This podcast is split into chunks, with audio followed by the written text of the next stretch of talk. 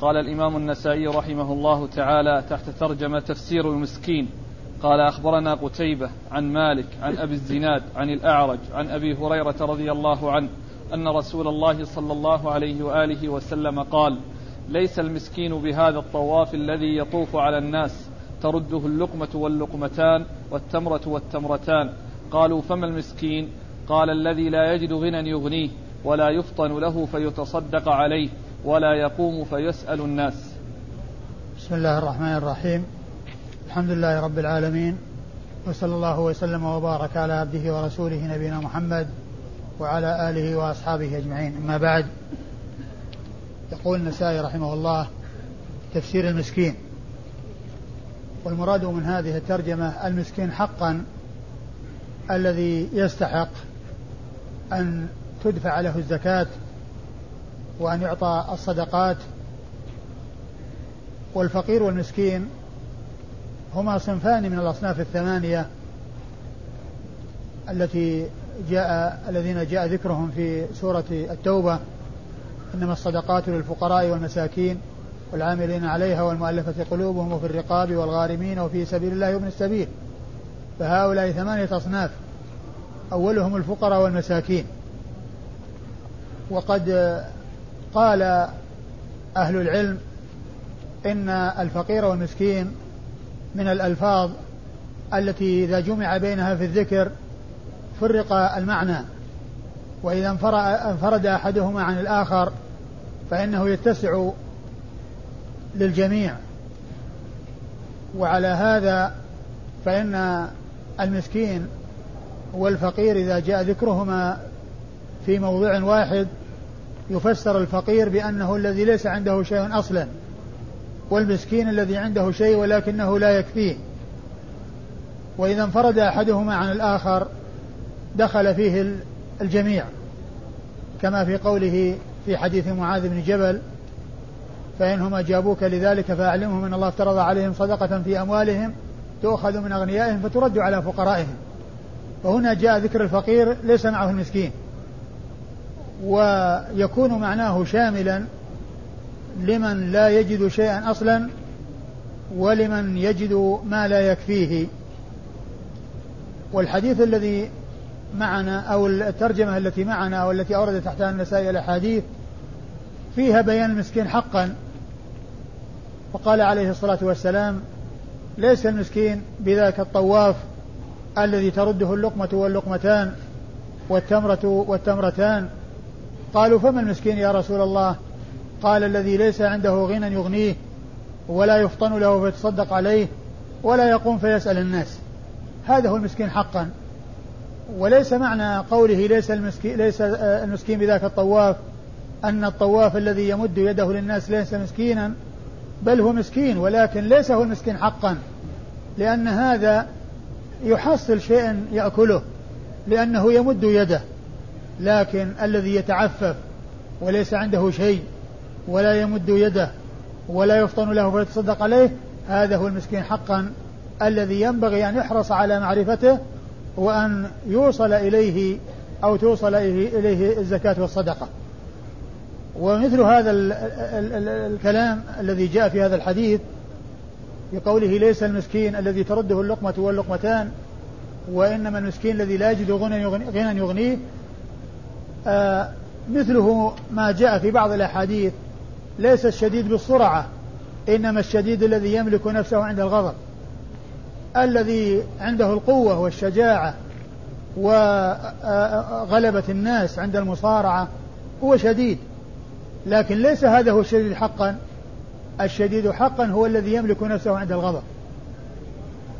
ومثله أيضا ما جاء في الحديث ليس الصيام بالإمساك عن الأكل والشرب وإنما الإمساك عن اللغو والرفث. يعني أن هذا هو الصيام حقا الذي يمسك عن اللغو والرفث. وإن كان الإمساك عن الأكل والشرب أيضا إمساك وهو الصيام والذي لو أكل الإنسان أفطر ولكن الصيام حقا هو الصيام عن عن عن اللغو والرفث.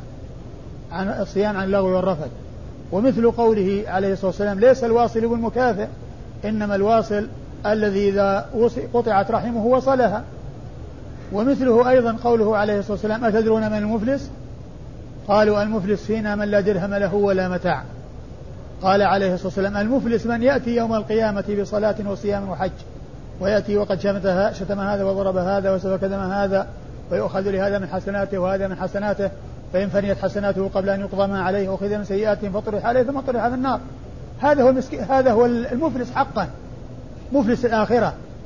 ومفلس الدنيا مفلس أيضا الذي ما عنده شيء. يقال له مفلس. لكن ولهذا الصحابة رضي الله عنهم وأرضاهم قالوا المفلس من لا درهم له ولا متاع. والرسول صلى الله عليه وسلم أراد المفلس حقا الذي هو المفلس في الآخرة الذي يأتي وعنده حسنات ولكن آذى الناس وتعدى على الناس فيأخذ الذين آذاهم واعتدى عليهم من حسناته فإن فنيت حسناته قبل أن يقضى ما عليه آه، أخذ من سيئاتهم فطرح عليه ثم طرح في النار. هذا هو المفلس حقا. وإن كان الذي آه، ليس عنده درهم ولا متاع قال له مفلس لكن هذا هو المفلس حقا. إذا هذه الأحاديث هي من هذا هذا الباب. نفي الشيء على الحقيقة والكمال وإثباته على الحقيقة والكمال في أمر آخر. ليس المسكين الذي ترده اللقمة واللقمتان. هو مسكين في الحقيقة.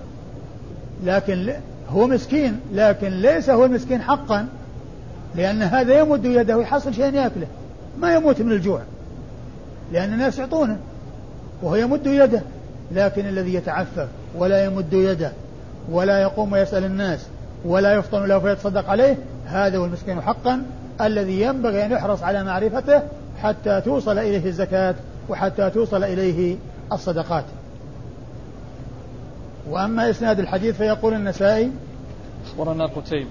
أخبرنا قتيبة وهو بن سعيد ابن جميل ابن طريف البغلاني ثقة ثبت وبغلان قرية من قرى بلخ. وبلخ هي إحدى المدن الرئيسية في خراسان وهي أربع هي بلخ وهرات ونيسابور و بلخ وهرات ونيسابور ونسيت الرابعة.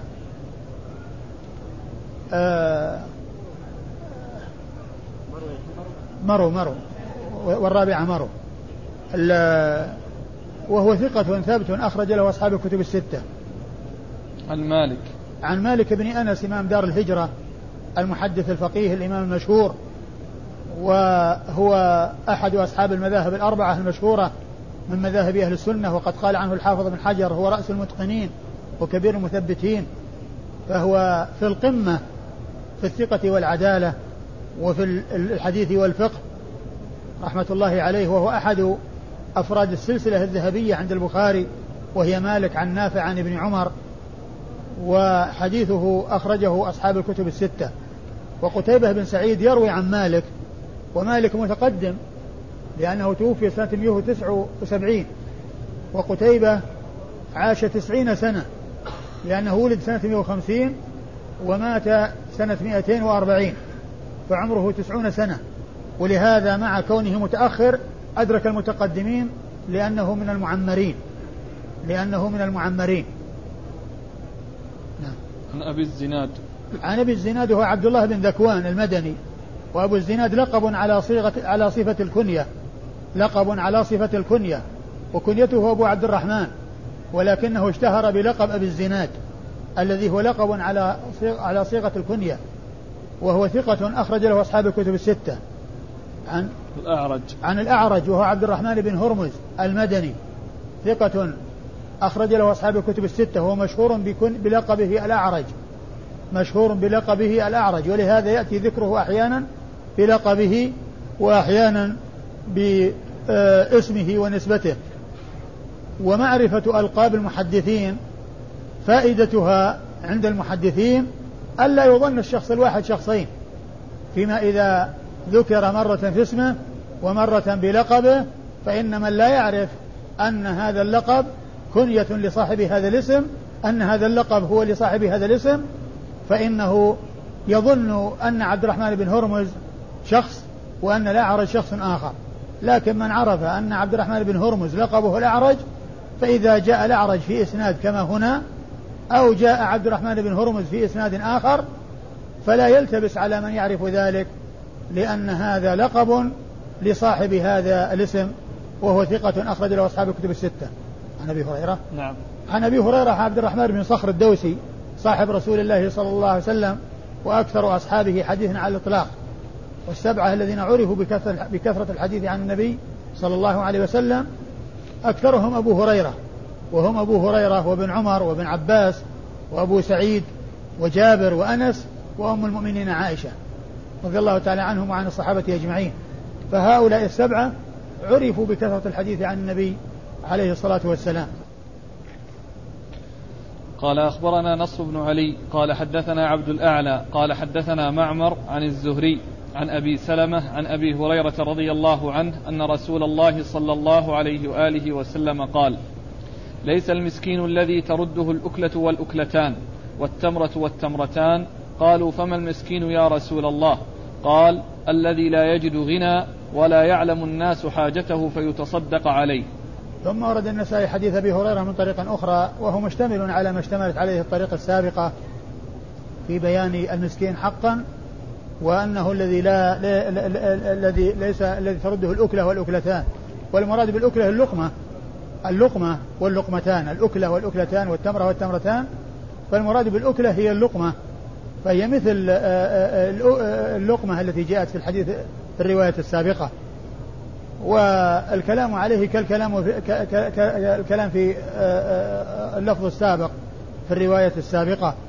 وأما إسناد الحديث فيقول النسائي أخبرنا نصر بن علي. وهو نصر بن علي ابن نصر بن علي الجهضمي.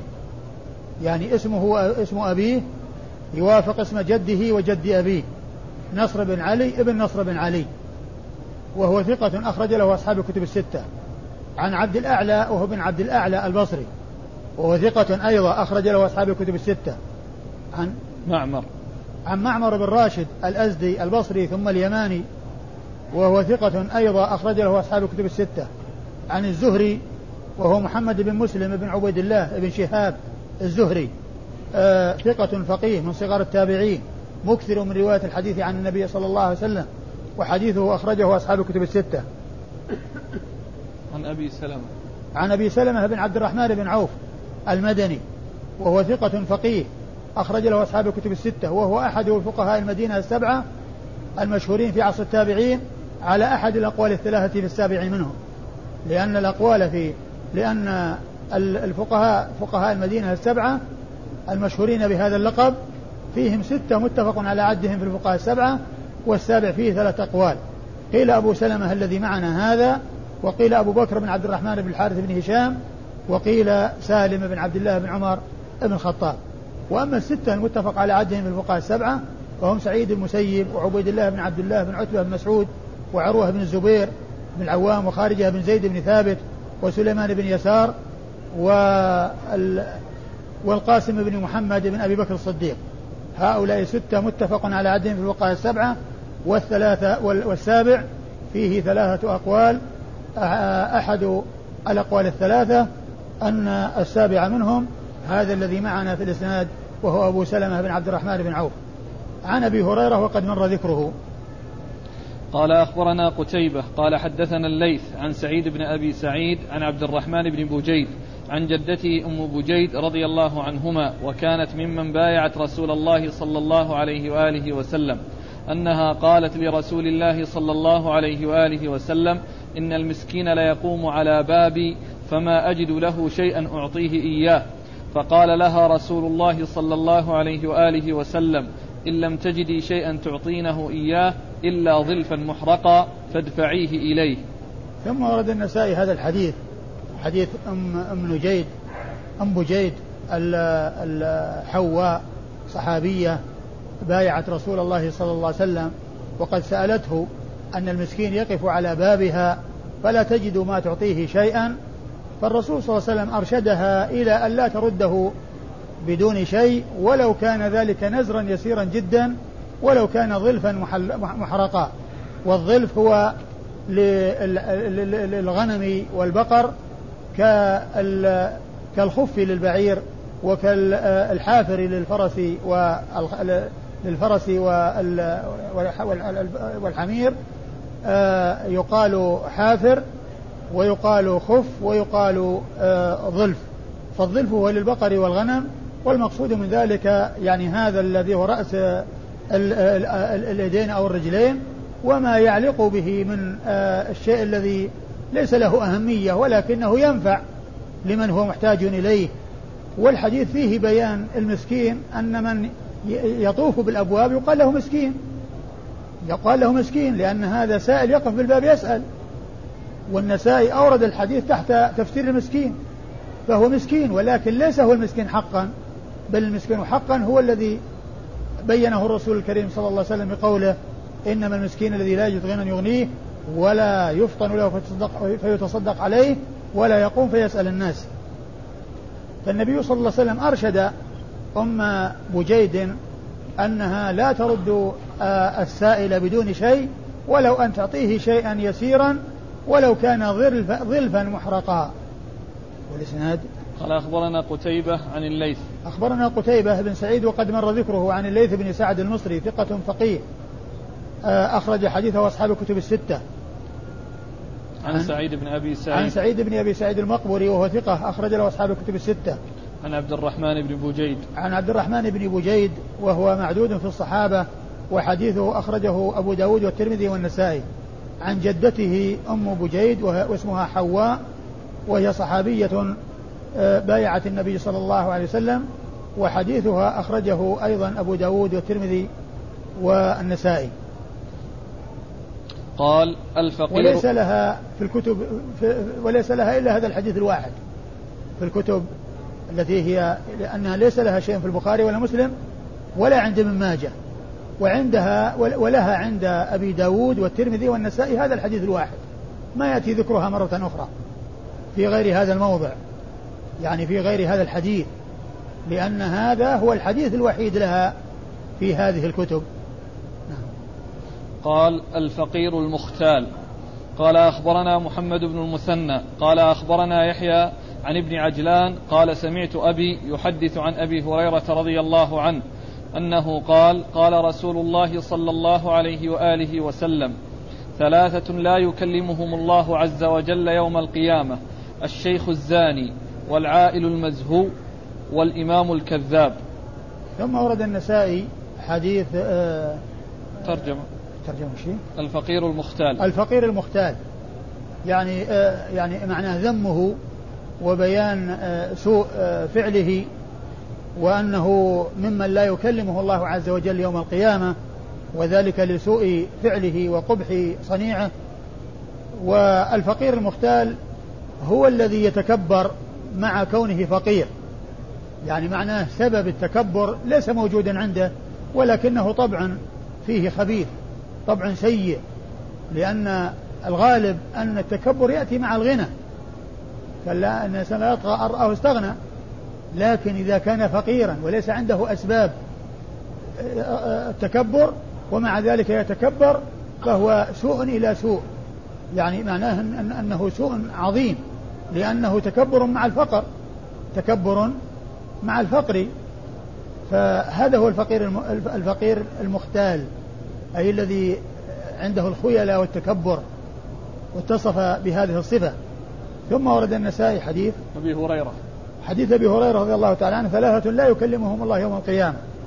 والمقصود أنه لا يكلمهم كلام تكريم. كلام تكريم لهم.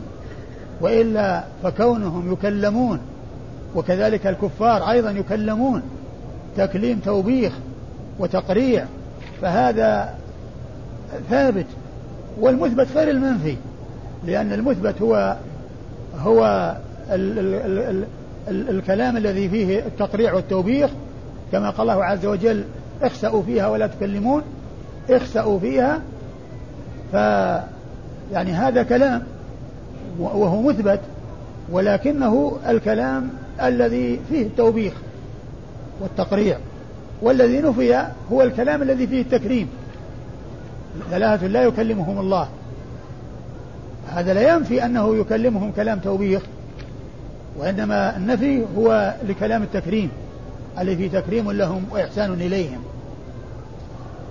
وفي هذا أن الله تعالى يتكلم كيف شاء إذا إذا شاء كيف شاء ويكلم إذا شاء ويكلم من شاء كيف شاء سبحانه وتعالى.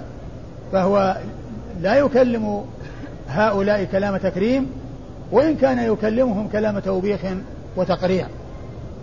وهؤلاء الثلاثة عندهم يعني هذا السوء الذي آه، فيه هذه الصفة أو فيهم آه، آه، في كل واحد منهم صفة مع أنه ليس هناك ما يكون مدعاة إلى ذلك أو سببا في ذلك. فقال أولهم الشيخ الزاني. الأول الشيخ الزاني يعني الكبير الهرم الذي نفسه متعلقة بالخبث ومرتبطة بالسوء وليس عنده القوة والشدة التي عند الشاب وفي حال الشباب ولكن لخبث طويته ولخبث آه ولتمكنه في المعصية ولتورطه آه آه في المعصية مع عدم الحافز وعدم الدافع وعدم القوة يعني يدل على شدة الخبث. يعني لأن الزنا إذا حصل من الشاب عنده قوة وعنده نشاط لكن إذا حصل من شيخ هرم كبير ليس عنده القوة يعني هذا يدل على نهاية الخبث وعلى شدة الخبث. الشيخ الزاني والعائل المزهو نعم. والعائل المزهو الذي عنده الزهو يعني يزهو بنفسه ويترفع بنفسه ويتعالى بنفسه ويختال. ويتكبر لأن هذا هو المقصود بالزهو مزهو ف وهو ال ال ال وهو الذي عناه المصنف بالفقير المختال لأن محل الشاهد هو العائل المزهو. العائل المزهو هو الفقير المختال الذي عقدت الترجمة من أجله. و والإمام الكذاب. والإمام الكذاب الحاكم الذي آه، يكذب على الناس لأن الكذب في الغالب يكون لمن هو ضعيف ولمن هو يعني مضطر إليه. يعني فيكذب لكونه ضعيف. وأما أن يكون ليس عنده ما يقتضيه لأنه آه لأنه ذو ولاية وذو سلطان فلا يدفعه إلى الكذب إلا سوء إلا سوء وسوء وخبث فهذا يعني يدل على أن من كان كذلك فإنه من هؤلاء الذين لا يكلمهم الله. وهؤلاء الثلاثة الذين ذكروا ذكروا يعني هذه الصفات التي معهم مع عدم وجود ما يدفع إليها. لأن الفقير ما عنده غنى يطغيه والشيخ الزاني ما عنده القوة والإمام الكذاب ما عنده شيء يلجئه إلى الكذب. ما عنده شيء يلجئه إلى الكذب لأن الذي يلجأ إلى الكذب هو الضعيف المسكين. الذي يقهر ويغلب فيحتال بالكذب وغير الكذب. نعم. قال أخبرنا محمد بن المثنى. أخبرنا محمد المثنى هو العنزي الملقب الزمن وكنيته أبو موسى وهو ثقة ثبت بصري أخرج له أصحاب الكتب الستة بل هو شيخ لأصحاب الكتب الستة روى عنه مباشرة وبدون واسطة. قال أخبر وهو من صغار شيوخ البخاري. هو محمد بن مثنى ويعقوب بن إبراهيم الدورقي وقد مات هؤلاء الثلاثة في سنة واحدة أي سنة اثنتين وخمسين ومائتين قبل وفاة البخاري بأربع سنوات لأن البخاري توفي سنة ست وخمسين ومائتين وشيوخه هؤلاء الثلاثة الذين هم من صغار شيوخه محمد بن مثنى ومحمد بن بشار ويعقوب بن إبراهيم الدورقي ماتوا في سنة واحدة وهي سنة اثنتين وخمسين ومائتين عن يحيى. عن يحيى بن سعيد القطان المحدث الناقد الثقة أخرج له أصحاب الكتب الستة. عن ابن عجلان. عن ابن عجلان وهو محمد بن عجلان المدني وهو صدوق أخرج له البخاري تعليقا ومسلم وأصحاب السنة الأربعة. عن أبيه. عن أبيه وهو عجلان مولى فاطمة بنت عتبة وهو مدني قال عنه الحافظ لا بأس به وهي تعادل صدوق لأن لا بأس به هي بمنزل الصدوق. إلا عند يحيى بن معين فإنها تعادل ثقة وهذا اصطلاح خاص بابن معين. ولهذا يقولون إن لا بأس به عند ابن معين توثيق. فابن معين يطلق لا بأس به على الثقات.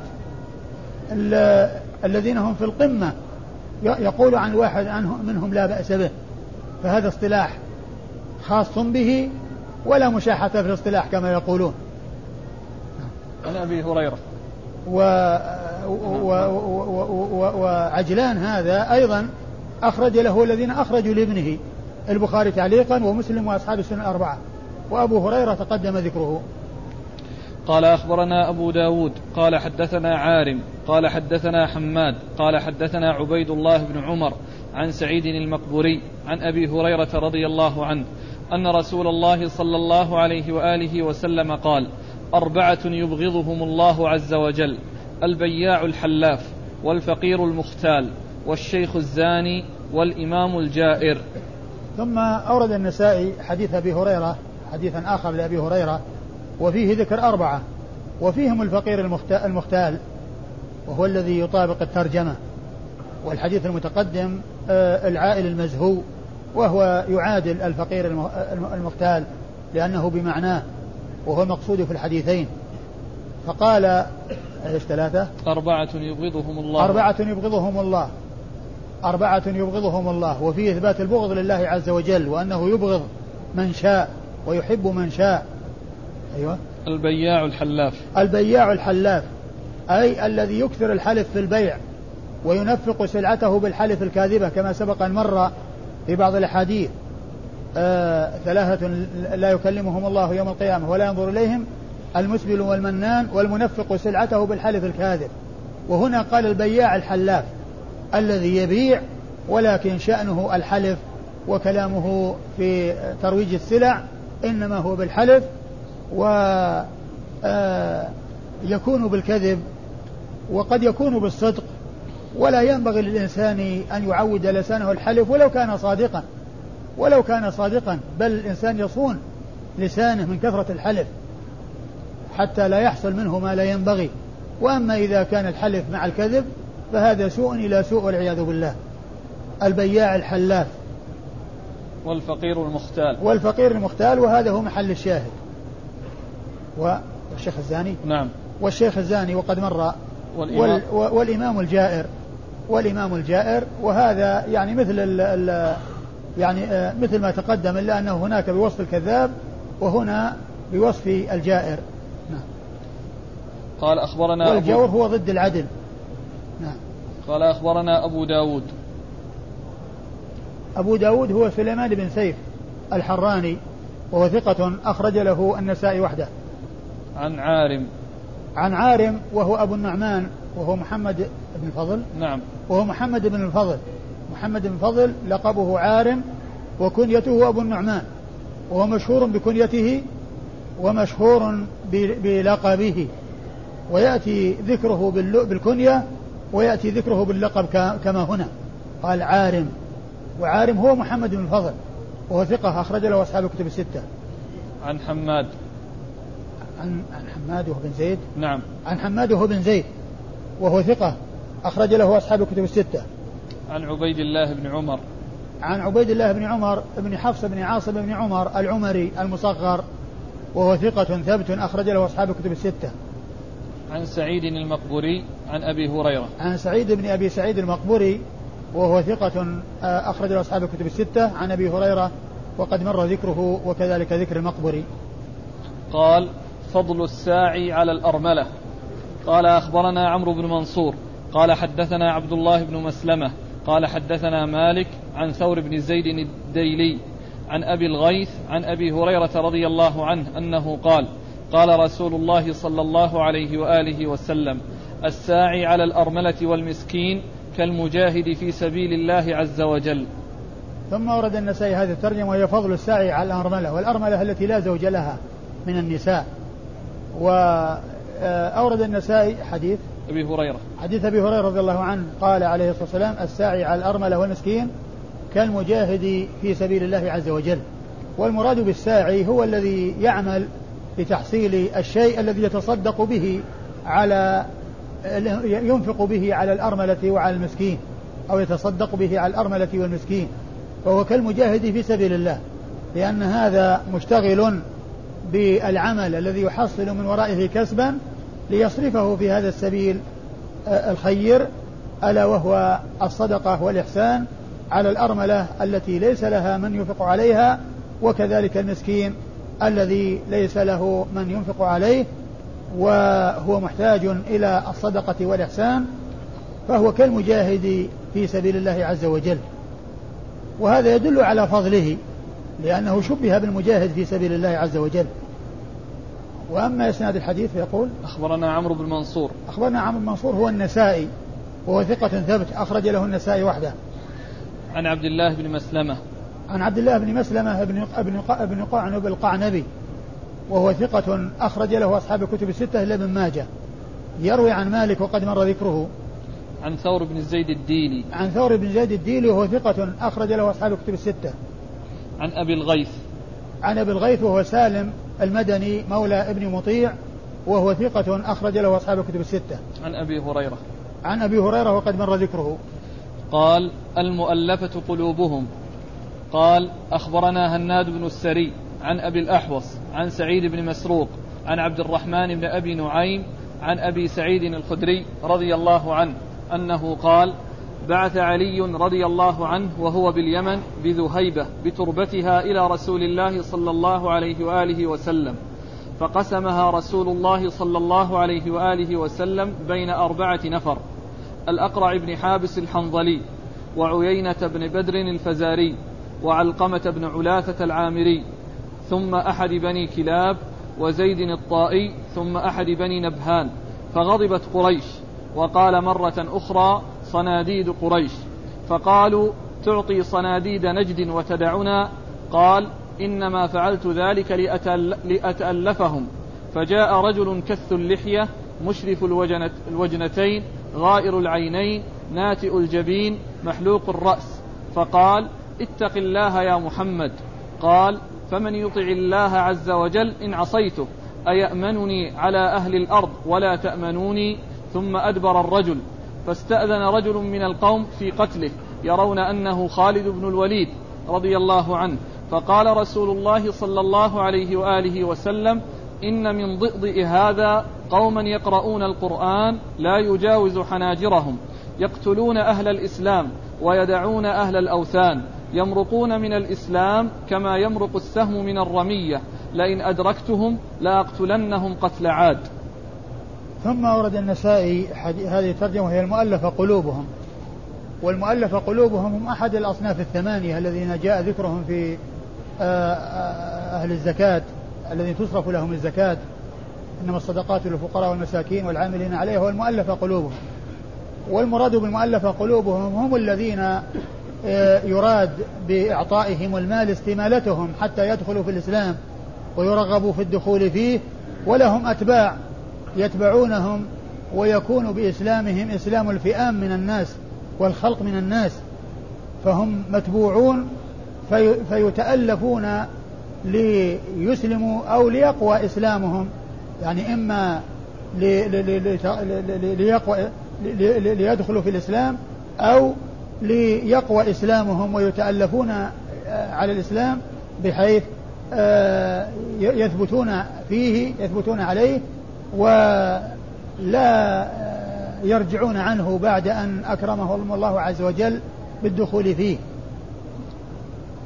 آه، والتأليف يكون لشخص متبوع يعني وله منزلة وله مكانة وعظيم في قومه وكبير في قومه إذا أسلم أسلم معه الفئام من الناس. فيتألف ويعطى من المال ومن الزكاة ليثبت على الإسلام وليسلم بإسلامه الخلق الكثير من الناس. هؤلاء هم المؤلفة قلوبهم. وقد أورد النسائي حديث أبي سعيد الخدري رضي الله عنه أن النبي أن علي بن أبي طالب رضي الله عنه لما كان في اليمن بعث إليه بذهيبة في تربتها. المقصود من ذلك أنها قطعة من الذهب لم تصفى فقسمها بين أربعة من آه، من آه، كبار القبائل وهم عيينة وهم آه، عيينة بن بن بدر وهم الأقرع بن حابس التمي... الحنظلي. التميمي وعيينة بن حصن الفزاري. عيينة بن بدر. بن بدر. هنا مكتوب بدر. بن بدر. نعم. الفزاري. وعلقمة بن علاثة وعلقمة بن علاثة العامري. ثم من بني من بني كلاب يعني المقصود بهذه نسبة خاصة والعامري نسبة عامة يعني الأولى نسبة عامة والثانية نسبة خاصة. يعني هو من القبيلة عموما ولكنه على الخصوص من القبيلة الفلانية. فهو مثل ما يذكر آه، الوصف العام ثم الوصف الخاص. مثل ما يقال الهمداني السبيعي. عمرو بن عمرو بن عبد الله الهمداني أبو إسحاق الهمداني السبيعي. لأن سبيع جزء من همدان. ف آه، من هم؟ علقمة بن علاة العامري. ثم من بني إيش؟ ثم أحد بني كلاب. ثم أحد بني كلاب. لأن بني كلاب هم جزء من من آه، من بني عامر العامري. جزء من من ينسب بهذه النسبة. ثم إيش زيد الطائي. ثم زيد الطائي. ثم من بني نبهان يعني من طي وهي نسبة عامة. ثم من بني نبهان وهي نسبة خاصة. هؤلاء الأربعة وهم من كبار العرب وصناديد العرب أعطاهم النبي صلى الله عليه وسلم هذه الذهيبة وقسمها عليه فقال آه قال فغضبت قريش وقال مرة صناديد قريش. فغضب فغضبت قريش وقال مرة صناديد قريش. وقالوا يعطي صناديد. تعطي صناديد نجد وتدعنا تعطي صناديد نجد وتدعنا فقال عليه الصلاة والسلام إنما أعطيتهم لأتألفهم. وهذا هو محل الشاهد. محل الشاهد من أراد الحديث للترجمة أعطيتهم لأتألفهم. فيعطى ولو مع غناه ما يعطى لفقره بل وهو غني يعطى. لأن المقصود هو ليس سد فاقته وإنما المقصود تألفه وكونه يسلم بإسلامه الخلق الكثير من الناس. فهو يعطى ولو كان غنيا. ما هو يعطى لفقره يعطى ولو كان غنيا. لأن المقصود من إعطائه هو تأليفه وأن يدخل في الإسلام لي أو أو يثبت في, في الإسلام ويقوى في الإسلام لي ليسلم, ليسلم بإسلامه الخلق الكثير من الناس. أيوه. فجاء رجل كث اللحية مشرف الوجنتين غائر العينين ناتئ الجبين محلوق الرأس. فجاء رجل كث اللحية يعني آه، كبير اللحية عظيم اللحية ناتئ الجبين يعني بارز. آه، مشرف الوجنتين. مشرف الوجنتين يعني بارزة الوجنتين غائر العينين يعني داخلة محلوق الرأس. يعني هذه صفات ذلك الرجل الذي جاء وقال للنبي صلى الله عليه وسلم وقال النبي عليه الصلاة والسلام اتق الله. نعم اتق الله يا محمد. اتق الله يا محمد. وفي بعض الأحاديث اعدل. فالنبي عليه الصلاة والسلام قال آه فمن يطيعه فمن يطع الله عز وجل إن عصيته. فمن يطع الله إن عصيته. فمن يطع الله إن عصيته. يأمنني على أهل الأرض ولا تأمنوني؟ يعني يأمنني على أهل الأرض إذ يرسلني إليهم كافة ليدعوهم إلى عبادته ولإخراجهم من الظلمات إلى النور.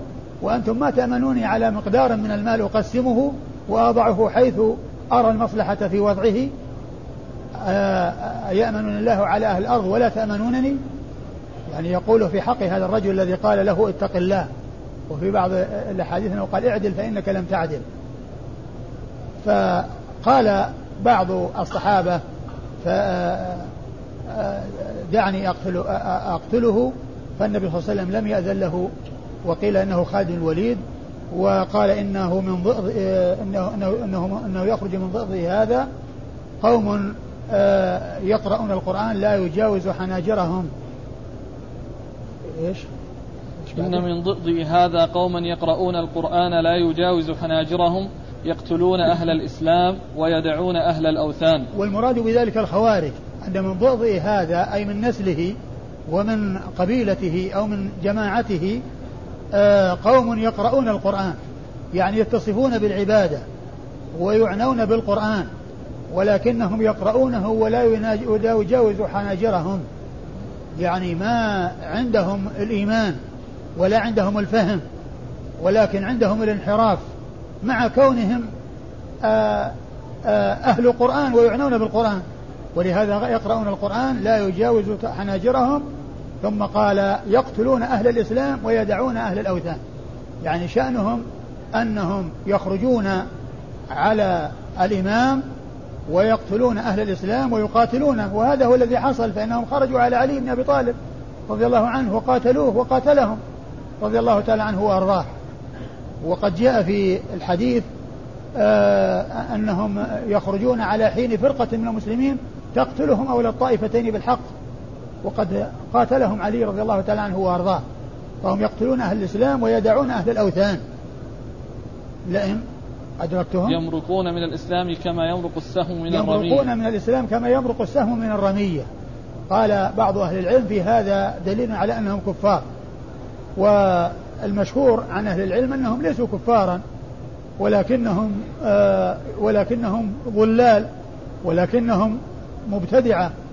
ومن آه ومن المبتدعين الذين أحدثوا في دين الله عز وجل وفهموا النصوص على غير فهمها وخرجوا على ولي أمر المسلمين علي بن أبي طالب رضي الله عنه وأرضاه وقاتلوه وقاتلهم وقتلهم رضي الله تعالى عنه وأرضاه.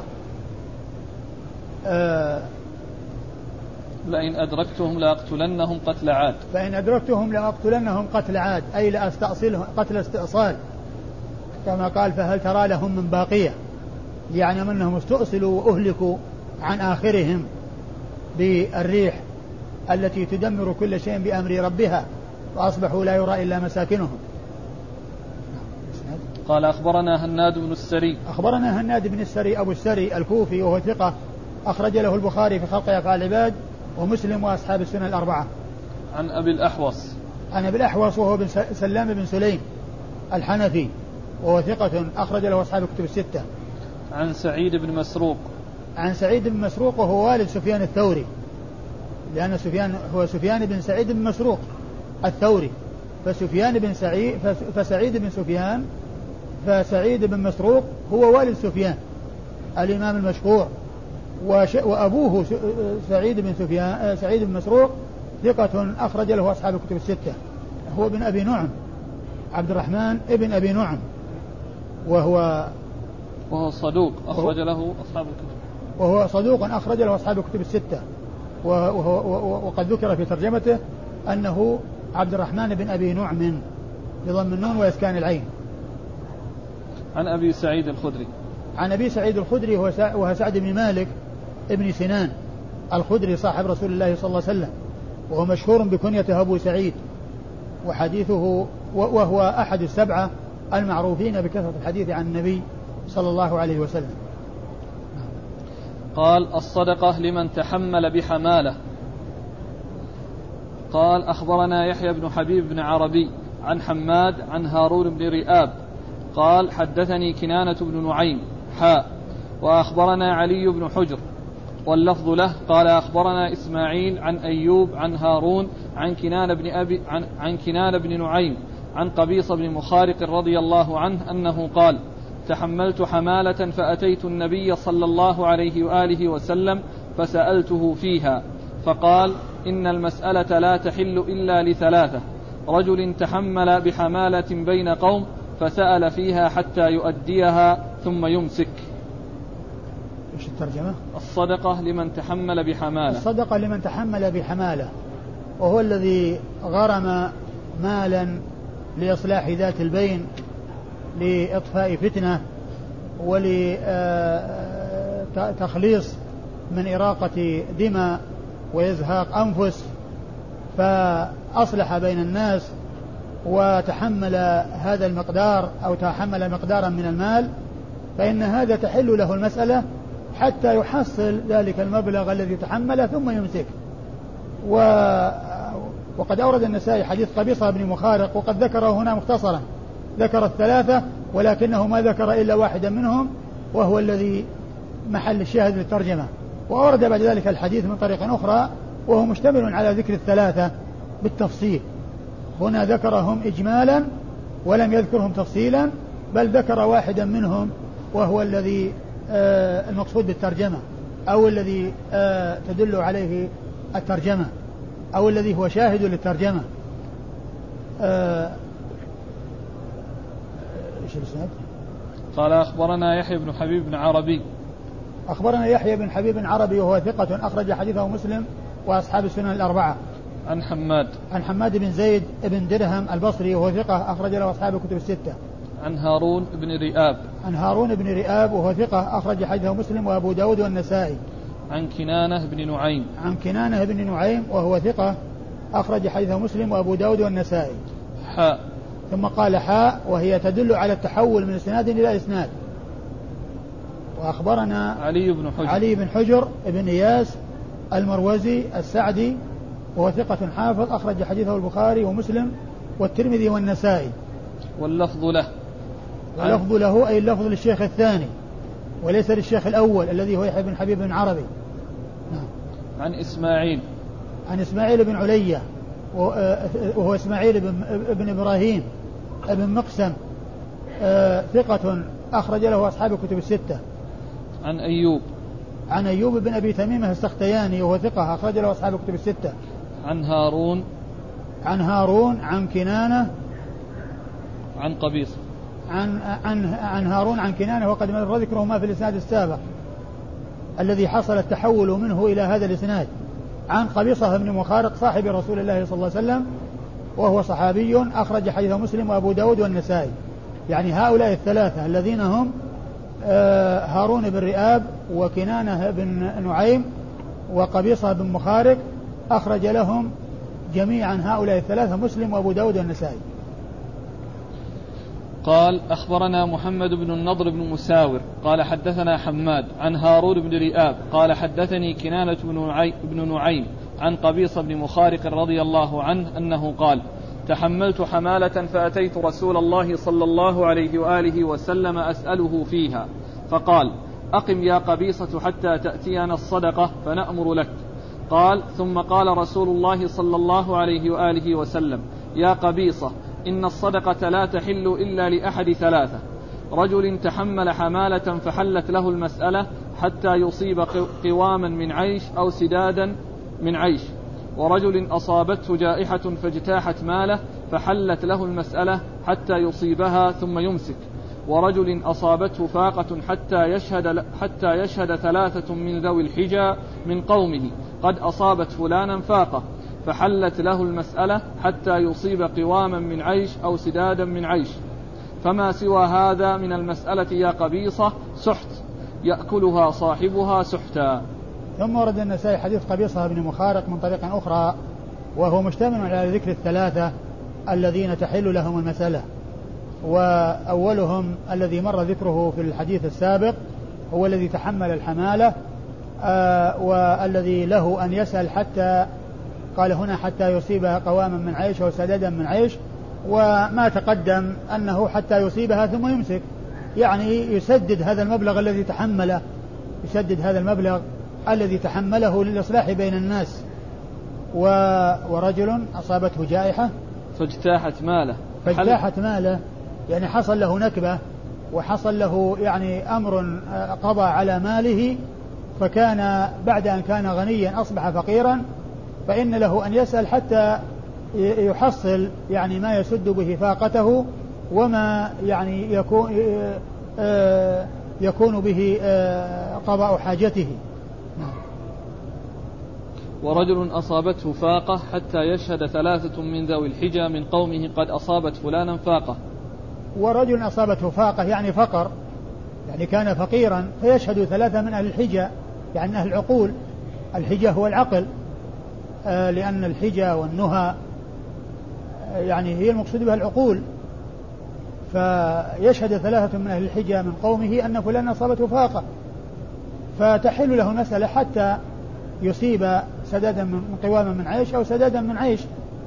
يعني ثم يمسك يعني لا يستمر في السؤال ويدوم على السؤال وينتهي عمره في السؤال وإنما ترخيص مؤقت ليس دائما مستمرا. أيوة الإسناد في آخرها فما سوى هذا من المسألة؟ فما سوى ذلك فهو سحت يأكله صاحبه سحتا. يعني ما سوى ذلك يعني من المسألة فهو سحت. الإنسان الذي لا يسأل لغير هذه الأمور الذي يسأل لغير هذه الأمور الثلاثة هو من السحت وأخذه وما يأخذه هو سحت. يعني محرم يحرم عليه السؤال لأنه إنما يحصل بسؤاله سحتا والسحت هو الحرام. الذي لا خير فيه ولا بركة فيه. قال أخبرنا محمد بن النضر بن مساور أخبرنا محمد بن النضر بن مساور وهو صدوق أخرج له أبو داود والنسائي. وهو صدوق أخرج له أبو داود والنسائي. عن حماد عن هارون بن رئاب عن كنان بن نعيم عن قبيصة بن مخارب عن حماد عن هارون بن رئاب عن آه، آه، كنانة. كنانة بن نعيم عن قبيصة وقد مر ذكر هؤلاء الأربعة. قال الصدقة على اليتيم. قال أخبرني زياد بن أيوب. قال حدثنا إسماعيل بن علية. قال أخبرني هشام. قال حدثني يحيى بن أبي كثير. قال حدثني هلال عن عطاء بن يسار عن أبي سعيد الخدري رضي الله عنه أنه قال جلس رسول الله صلى الله عليه وآله وسلم على المنبر وجلسنا حوله فقال إنما أخاف عليكم من بعدي ما يفتح لكم من, من زهرة وذكر الدنيا وزينتها. فقال رجل أو يأتي الخير بالشر؟ فسكت عنه رسول الله صلى الله عليه وآله وسلم فقيل له ما شأنك؟ تكلم رسول الله صلى الله عليه وآله وسلم ولا يكلمك. قال ورأينا أنه ينزل عليه فأفاق يمسح الرحضاء وقال أشاهد السائل. هكذا. أشاهد أو أشاهد السائل؟ أشاهد السائل. إنه لا يأتي الخير بالشر وإن مما ينبت وإن مما ينبت الربيع يقتل أو يلم إلا آكلة الخضر فإنها أكلت حتى إذا امتدت خاصرتاها استقبلت عين الشمس فثلطت ثم بالت ثم رتعت وإن هذا المال خضرة حلوة ونعم صاحب المسلم هو. إن أعطى, إن أعطى منه اليتيم والمسكين وابن السبيل. وإن الذي يأخذه بغير حقه كالذي يأكل ولا يشبع ويكون عليه شهيدا يوم القيامة. ثم ورد النسائي هذه الترجمة وهي الصدقة على اليتيم. نعم. الصدقة على اليتيم. واليتيم هو الذي آه، فقد أباه الذي يكسب له ويحسن إليه ويرعاه. فالصدقة عليه من خير الصدقات ومن أفضل الصدقات. وقد أورد النسائي حديث أبي سعيد. نعم. حديث أبي سعيد الخدري رضي الله عنه قال إنما اخشى إنما أخشى عليكم في اول في أول جلس الرسول صلى الله عليه وسلم. جلس وسلم على المنبر وجلسنا حوله. فقال إنما أخاف عليكم من بعدي ما يفتح لكم من زهرة. قال إنما أخاف عليكم من بعدي ما يفتح عليكم من زهرة وذكر الدنيا وزهرتها وزينتها وزينتها. نعم. نعم. آه الرسول صلى الله عليه وسلم بين أنه لا يخشى عليهم الفقر. ولكن يخشى أن تفتح عليهم الدنيا. ويعني ما يحصل فيها من المتع واللذات. ف إيش بعده؟ اللي بعده؟ فقال رجل أو يأتي الخير بالشر؟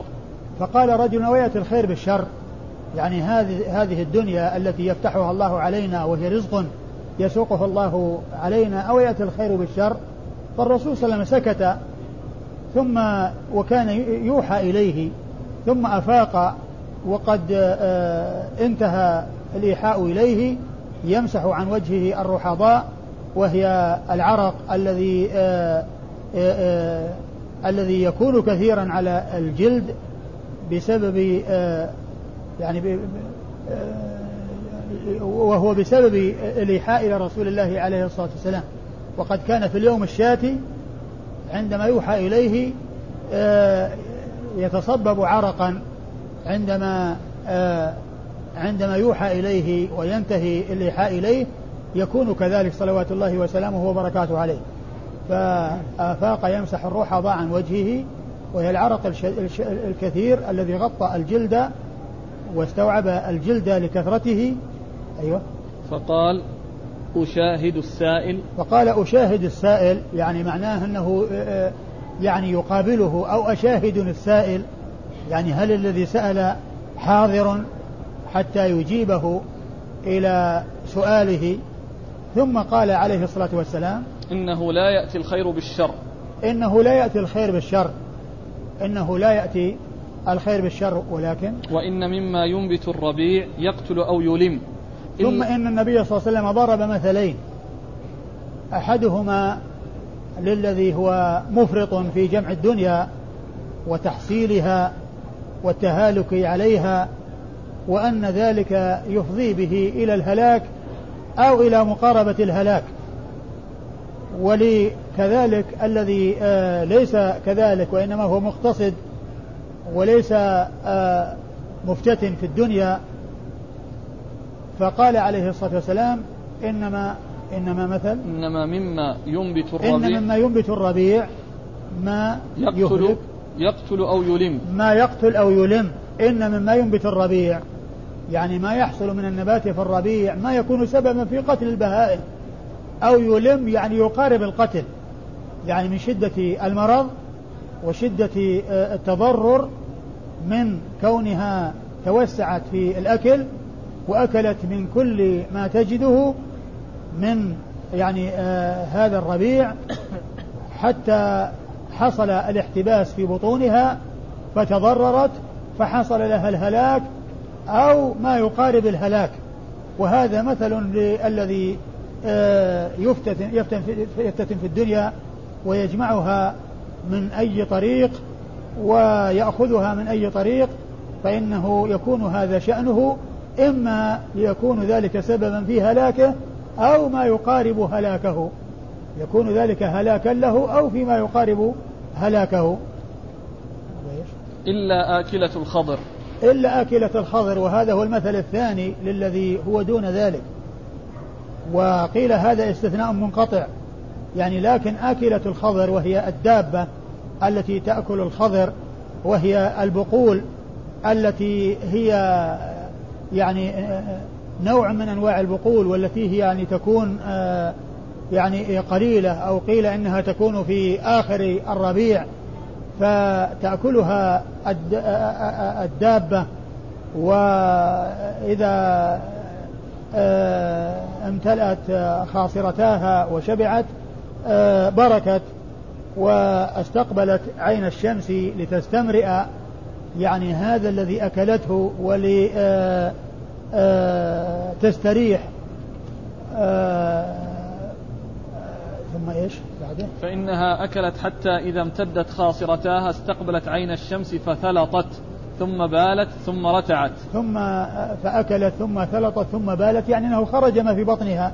يعني انتفعت انتفعت به وخرج ما في بطنها من ما هو أذى فانتفعت به وهذا هو شأن الذي لا يكون متهالك على الدنيا ومفتت في الدنيا بل يأكل منها ما آه يعني آه يكفيه ويستعمل منها ما يكفيه فتكون نتيجته أو شأنه مثل هذا الذي ذكره النبي صلى الله عليه وسلم عن هذه الدابة التي هي آكلة الخضر التي انتفعت به ثم ثلطت يعني خرج منها بسهولة ويسر ولم يحصل لها الأذى الذي حصل للتي أكلت من أنواع البقول وفي شدة الربيع وفيه ما يضر البهائم ويكون سببا في احتباس آه، الطعام في أجوافها مما يكون سببا في هلاكها وفنائها. أيوة. وإن هذا المال خضرة حلوة. وإن هذا المال وإن هذا المال خضرة حلوة. أيوة. ونعم صاحب المسلم هو. ونعم صاحب المسلم هو. نعم صاحب المسلم المال الذي يضعه في موضعه يأخذه من حله ويضعه في ما شرع أن يوضع فيه. يعني نعم المال الصالح للمال للرجل الصالح. نعم صاحب المسلم هو. يعني المال. أيوة, أيوة. إن أعطى منه اليتيم والمسكين وابن السبيل. وإن إن, أعطى منه المسكين واليتيم وابن السبيل وهذا هو محل الشاهد. يعني صدق على المسكين اليتيم. إن أعطى منه المسكين واليتيم وابن السبيل. نعمة هو إن كان كذلك. إن كان كذلك يعني ينتفع به وينفع غيره فنعم المال لهذا الرجل. أيوة. وإن الذي يأخذه بغير حقه كالذي يأكل ولا يشبع ويكون عليه شهيدا يوم القيامة. وإن الذي يأخذه من غير حقه كالذي يأكل ولا يشبع. لا يحصل بركة ولا يحصل منه فائدة بل دائما يأكل ولكنه وشهيته لا تنتهي متفتحة فلا يشبع فهو دائما وأبدا في نهمة ولكنه لا يستفيد من هذا الأكل فهو طعام ورزق منزوع البركة. نعم. قال أخبرني زياد بن أيوب. أخبرني زياد بن أيوب وهو ثقة أخرج له أخرج له البخاري وأبو داود والترمذي والنسائي. البخاري وأبو داود والترمذي والنسائي. عن إسماعيل بن علية. عن إسماعيل بن علية وقد مر ذكره. عن هشام. عن هشام بن أبي تميمة السختياني. بن أبي عبد الله. هشام بن أبي عبد الله الدستوائي. هشام بن عبد الله بن أبي عبد الله الدستوائي. الذي مر أيوب بن أبي تميمة السختياني وهذا هشام بن أبي عبد الله الدستوائي وهو ثقة أخرج حديثه أصحاب الكتب الستة. عن يحيى بن أبي كثير. عن يحيى بن أبي كثير اليمامي وهو ثقة يرسل ويدلس وحديثه أخرجه أصحاب الكتب الستة. عن هلال عن هلال بن علي وهو يقال ابن أبي ميمونة وهو ثقة أخرج له أصحاب الكتب نعم ثقة أخرج له أصحاب الكتب الستة عن عطاء بن يسار عن عطاء بن يسار وهو ثقة أخرج له أصحاب الكتب الستة عن أبي سعيد وقد مر ذكره. بقيت دقيقتين أو في باب؟ إيه. إيش هو؟ الصدقة على الأقارب. والله تعالى أعلم وصلى الله وسلم وبارك على عبده ورسوله نبينا محمد وعلى آله وأصحابه أجمعين.